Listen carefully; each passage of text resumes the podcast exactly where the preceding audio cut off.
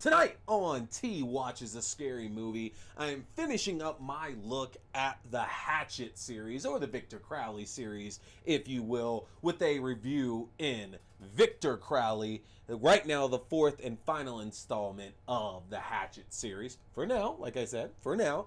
And I'll also be sharing my review of Horror Noir with you as well. Another great Shudder anthology horror film. Now, with that, it is important for me to say that you're going to want to make sure you're paying attention, uh, paying attention to the channel this week, as I will also be releasing an interview with my good friend John Edward Betancourt of Nerds That Geek, uh, a good friend of mine who actually had one of his quotes published on the Blu-ray release of Horror Noir.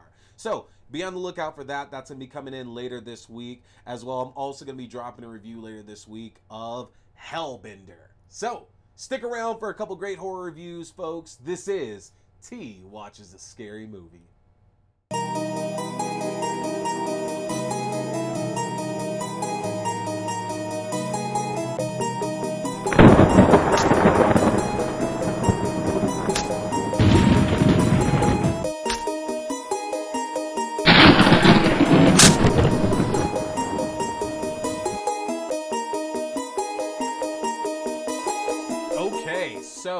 We are back with our final film so far in the Hatchet series, Victor Crowley. This is the fourth film and most recent in the Hatchet series that was released five years ago back in 2017. Now, you may recall at the end of Hatchet 3, Mary Beth Dunston, played by Danielle Harris from uh, Halloween fame, Don't Tell the Don't Tell Mom, Babysitter's Dad, stuff like that she was finally able to fall Victor Crowley by throwing his father's ashes upon Victor's face, and Victor proceeded to basically, uh, I don't know, melt, dematerialize, whatever the hell that you want to call it, basically. But he basically died, and we're left wondering whether or not Mary Beth would survive her inju- injuries as Crowley impaled her on a nearby tree in his swamp.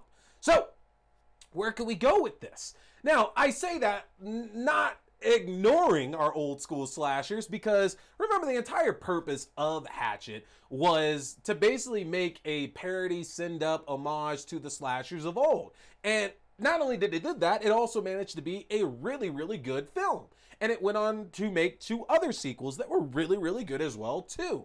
So, the fact that Victor Crowley is now dead, I think the question came to where do we really have to care why he's back for another film? If the quality is still there, if there's still an interest in this character as well as the people all around him, does it really matter? Because that was kind of the idea behind Friday the 13th and Nightmare on Elm Street and Halloween back in the day, to where these characters, these villains would just come back. And that's the end of the story. You don't really need to put too much thought into it. Now, and Friday the 13th, it was kind of convoluted because, like, okay, Jason should clearly be dead in this point. And Nightmare on Elm Street, Freddy gets defeated and obviously gets brought back numerous times. And Halloween, they don't really kill Michael Myers, he always seems to escape. So, the fact that Victor Crowley was actually dead, what were we going to do here? Because no offense in the least bit, I love this series, but it's not exactly the most highbrow horror series that's out there. But we get that answered very quickly by a group of filmmakers who want to make a movie about the Victor Crowley massacres that have happened and unfortunately managed to bring Victor Crowley back to life with the use of the same voodoo incantation that started this whole thing with Thomas Crowley, his dead wife, and his new lover that brought about the, ver- the birth of Victor. And thus, Victor Crowley returns to again come after anybody who's foolish enough to come across this swamp, which this time includes once again returning Parry Shen, who is back as paramedic Andrew Young. Now, this is the first time in the franchise that Parry Shen has come back to play the same character. Because remember, he was a different character in both Hatchet 1 and Hatchet 2 and in Hatchet 3. Three different characters, but his character from Hatchet 3 managed to survive the massacre that went down and is back 10 years later. The story now shifts gear from focusing on Mary Beth over to Andrew and talking about a lot of his survivor's guilt and remorse and his PTSD with the situation. Because again, we've seen what happens every time somebody goes into Victor Crowley's swamp. They all end up dead. And in the case of Hatchet 3, the entire paramedics team, the entire SWAT team, the entire police force that went out to that swamp were all killed amongst a number of civilians that were out there as well too. So, 10 years later, Andrew, who a lot of people believe have committed these murders, is trying to uh, basically promote his new book about everything that happened and clear his name. And he's offered a chance of a lifetime, a million dollars, if he will just return back to Victor Crowley Swamp to prove once and for all that Victor Crowley is dead and that everything is truly fine, to clear that name. And thus we get all of our fun of Victor Crowley. Now, it's very interesting because you can definitely see the change in budget from Victor Crowley, uh, like to like the other Hatchet films. And I don't know if it necessarily seems like it's more or less. Now, I enjoyed Victor Crowley. Let me get that out of the way right off the jump there. I did enjoy Victor Crowley just as much as I enjoyed the other Hatchet films. But there's a change in, I guess, production value is the word I'm looking for. Not quality. Quality's same. Stay, same, still good story. But production value definitely seems different compared to the previous Hatchet films. And again, I don't know if that's more or less compared to those, but you can absolutely see that things look maybe a little bit smoother, maybe a little bit neater, but they also look a little bit more uh, you know, a little bit more B movie, which again is not a knock on it in the least bit, just the way that it comes off looking. And what's also interesting is that compared to Hatchet 2 and Hatchet 3, more so those two than the first one, uh, we're not really thrown right into the mix with uh, with Victor Crowley. Like we have a death scene at the beginning, but it's a flashback because again, Victor Crowley is dead at the beginning of this film. And when things get going, yeah, we get all the death and gore and destruction that we're used to in this series, but it takes a little while for us to get there.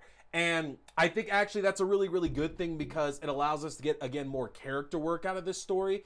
Hatchet 3 kind of did the same thing to where Mary Beth immediately kills or thinks she's killed Victor Crowley goes back to you know New Orleans to try to get some help with everything that's happened, and then it's a little while before things kind of break down again with the SWAT team, the paramedics, the cops, and Crowley out in Hatchet Three. So I think this is a really good idea to give Andrew a bit more of a spotlight and give him more of a character because Parry Shen's character in the previous three Hatchet films they they combine together to make one interesting character but by themselves there's really not that much to go off of with the three different characters he's been playing. So the fact that we now get more of a story where this person is dealing with the aftermath of being blamed for all these murders and you know he's seen friends and colleagues all get murdered as well too that's a really good story to work with. You know we've seen that in plenty of horror films before so this is a story that has easily worked before and joining in this adventure because no, we don't actually get Danielle Harris back as Mary Beth. She's not our lead character this time,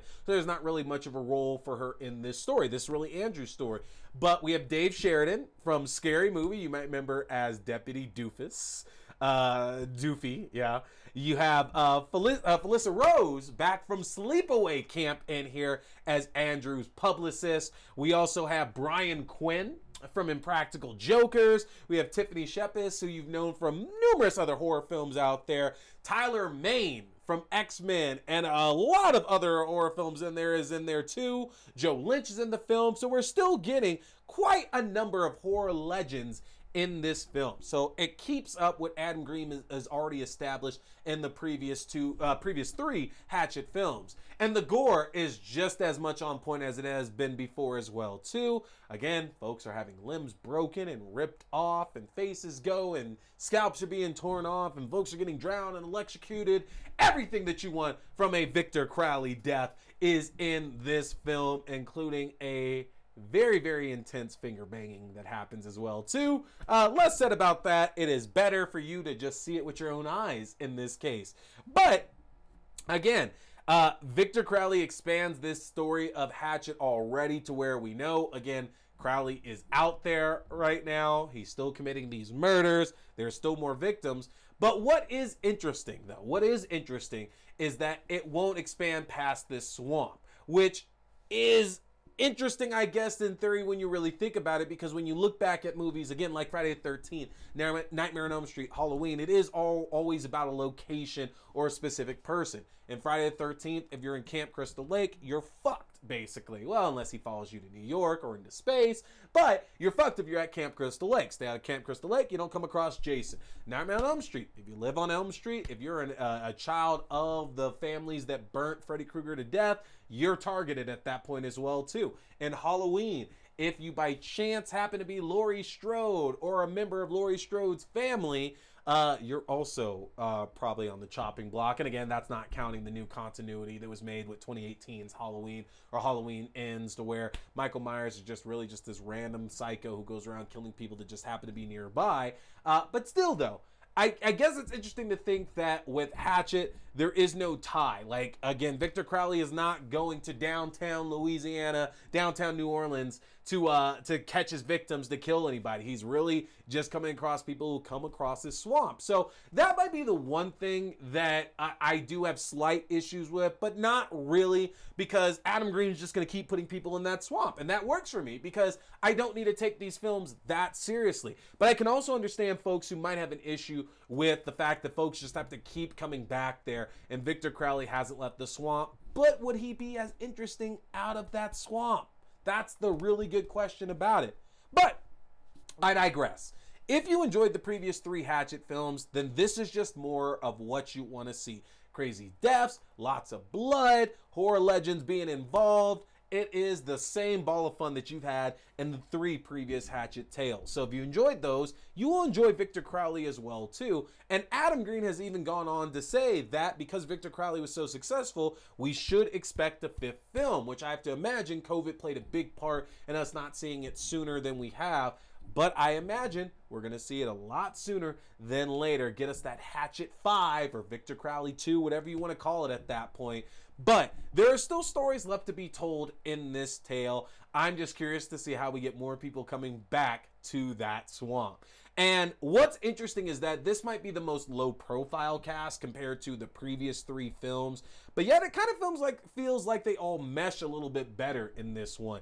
Uh, big standout, Brian Quinn from Impractical Jokers. Man, um, I fucking love Impractical Jokers. I think that is a great show. I think the Tenderloins are absolutely hilarious, and I didn't really know what to expect out of seeing seeing these guys do like actual film roles. But Quinn gets it. Q absolutely gets it down, man. Like, yeah, it's Q on screen, but it's also not like it's not the exaggerated highlighted version that's on Impractical Jokers. He does a really really good job with his role as Austin, part of the film crew here for uh, the the show that's taping Andrew returning to the swamp. I really enjoyed it, honestly. I really really did. I think he did a great job. I think the film's a really good watch as well too, folks. Check out Victor Crowley. Before I forget, do you like Fangoria, folks? Are you a fan of the Fangoria magazines? Or perhaps some of their merchandise that they have at their website? Well, yours truly is now an affiliate for Fangoria, and I want you to know that you can get 20% off your orders if you use my link, which is shop.fangoria.com slash axdew. That's A-X-D-E-W. Yes, just like my Twitter handle. If you go to shop.fangoria.com slash axdew, you will receive 20% off your order. And it's not just good for things like Fangoria magazine subscriptions. If you check out their site, they actually have plenty of other great horror merchandise as well. So get to shop.fangoria.com slash axdew now and use that 20% off offer. We're now going to talk horror noir. Now, I'm excited to talk this one because some of you might have had a chance to check out the recent documentary that went up on uh, Shudder and I guess Prime Video called Horror Noir as well too.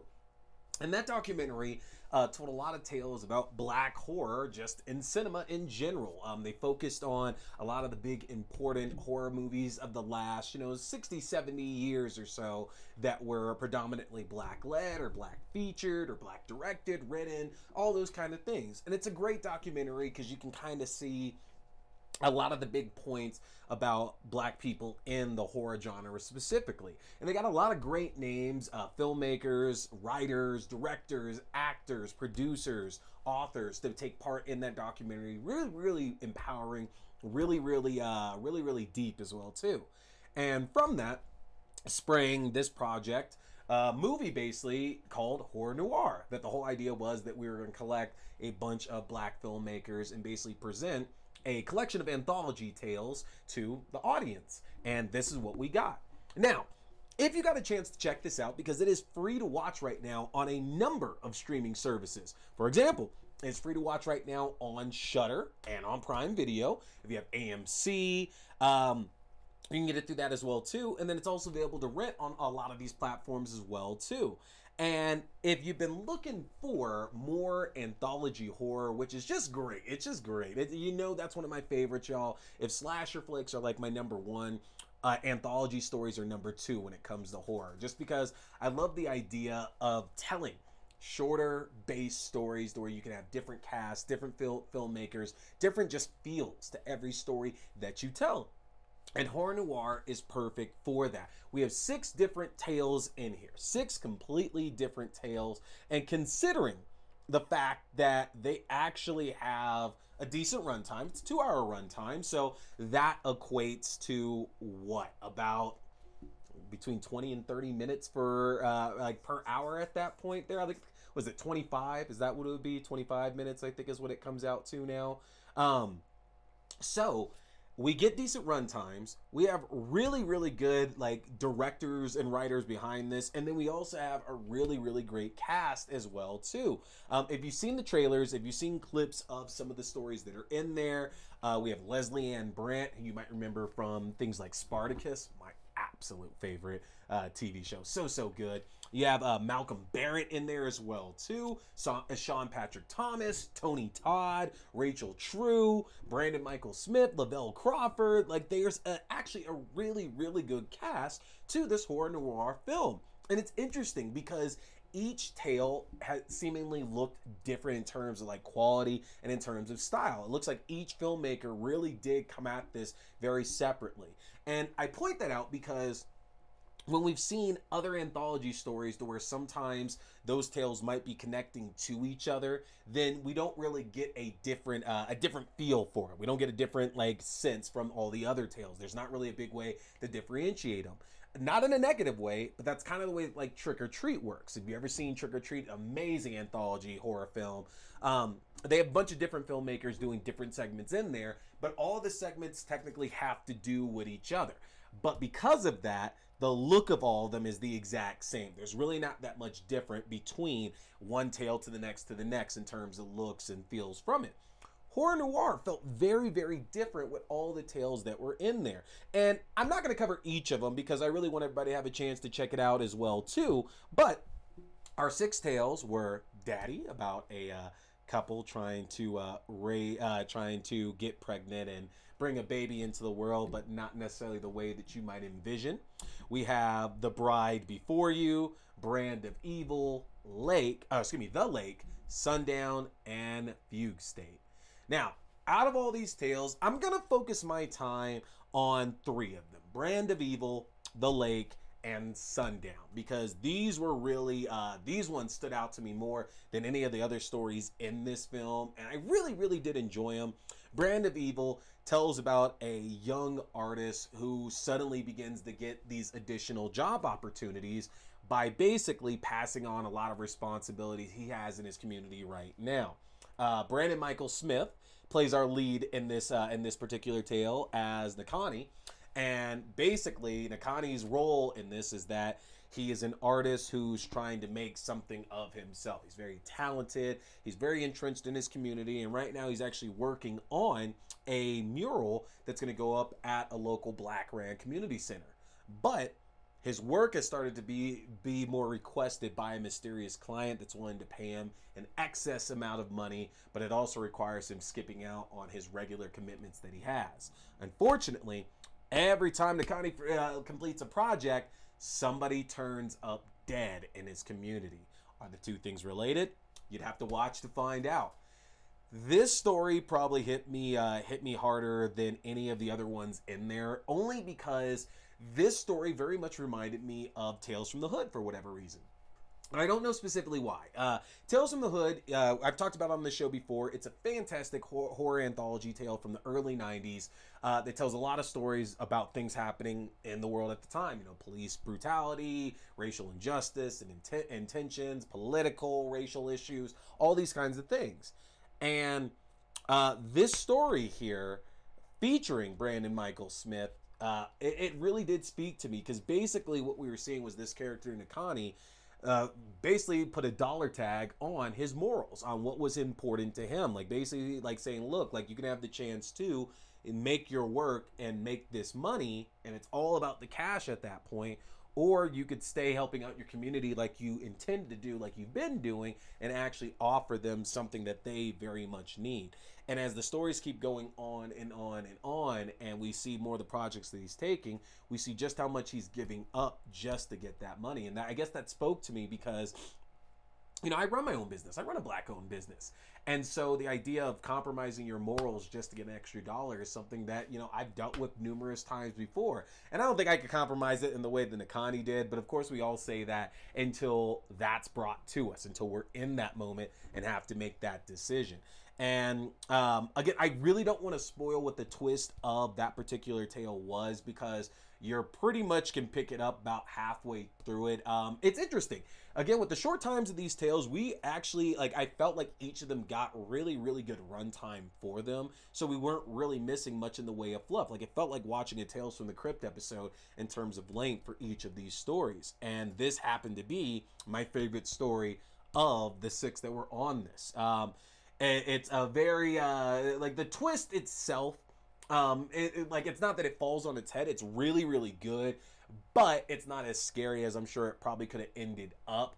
But what's behind that twist, though, um, the evilness behind that, I really did enjoy because you can definitely see it coming, and it tells a very poignant tale about people need to be careful these days about what do your creative endeavors really go out to support because these days everything needs to watch wash both hands to make sure one's not doing the wrong thing there. So, really did enjoy that story.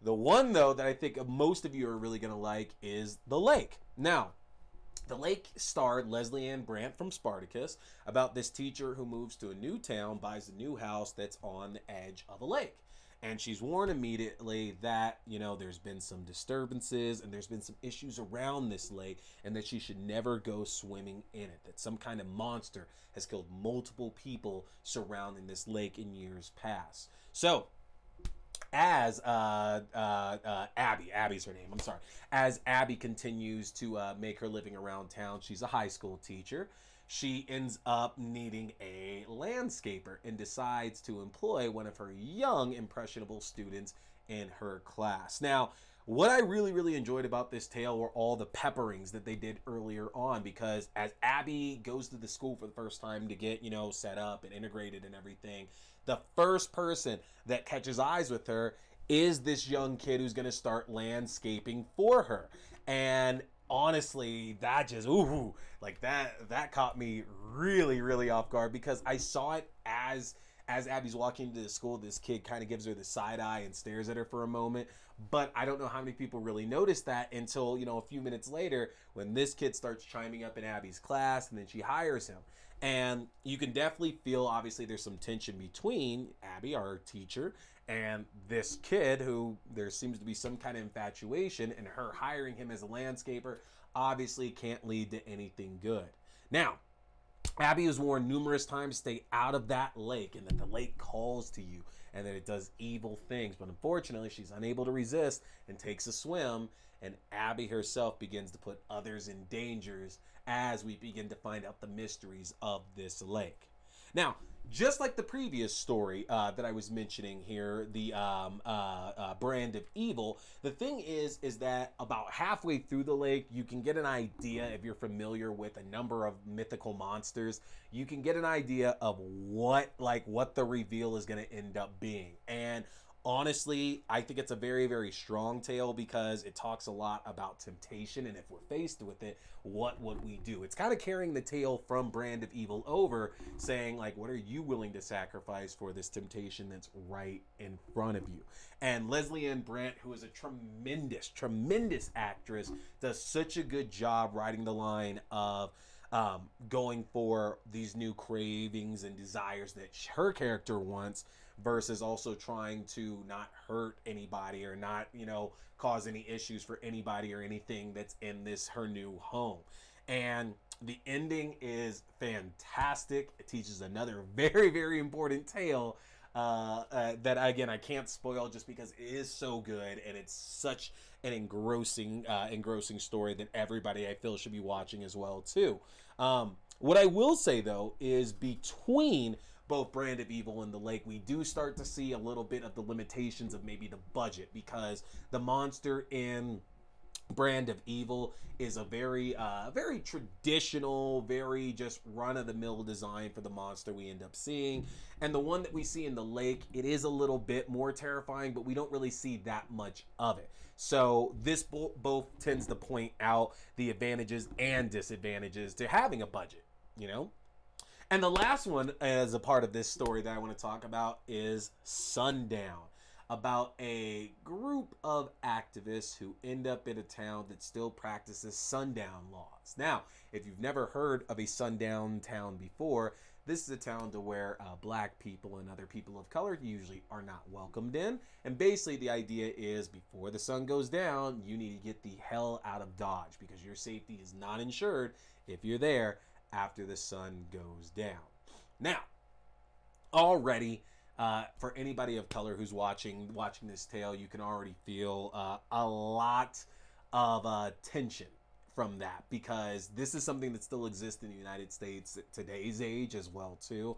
I've been lucky enough to not uh, have to come across one of these towns myself, but uh, the fact that uh, it's still a real thing that's out there, that's scary enough as it is. And were it just a story like that to where they're talking about this group of activists where a couple of them are black and they're the ones getting hunted and it's like they're they're being at, like they're being targeted because of the fact that they're black that alone would have been a very very scary tale but it's actually brought up a notch as well because it turns out that these activists, sure, it's a sundown town, but it's not a sundown town for the reasons that you may think. And the twist again is something that you could pick up right away, literally right away when they decide to start bringing it over. You can pick up where that twist is going, but it doesn't stop it from being uh, any less enjoyable as um, uh, as some of the residents of this town, played by Peter Stormare of all people, and Lavelle Crawford, as I said as well, add so much flavor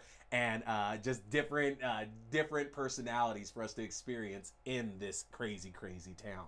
Now, this tale will be a more traditional one that I think uh, people will latch onto a little bit more, just because you don't really need to know about like all these other monsters that are in some of the other tales. It's not too complicated of a story, and it's a very straightforward one. That yes, there's a twist, but the twist is revealed fairly early on. It's not the crux of the story itself, and I think that makes this uh, this tale of Sundown more accessible to casual viewers who don't really want to get into the mythology of other things or need to have previous knowledge of some of these monsters that might show up in these tales.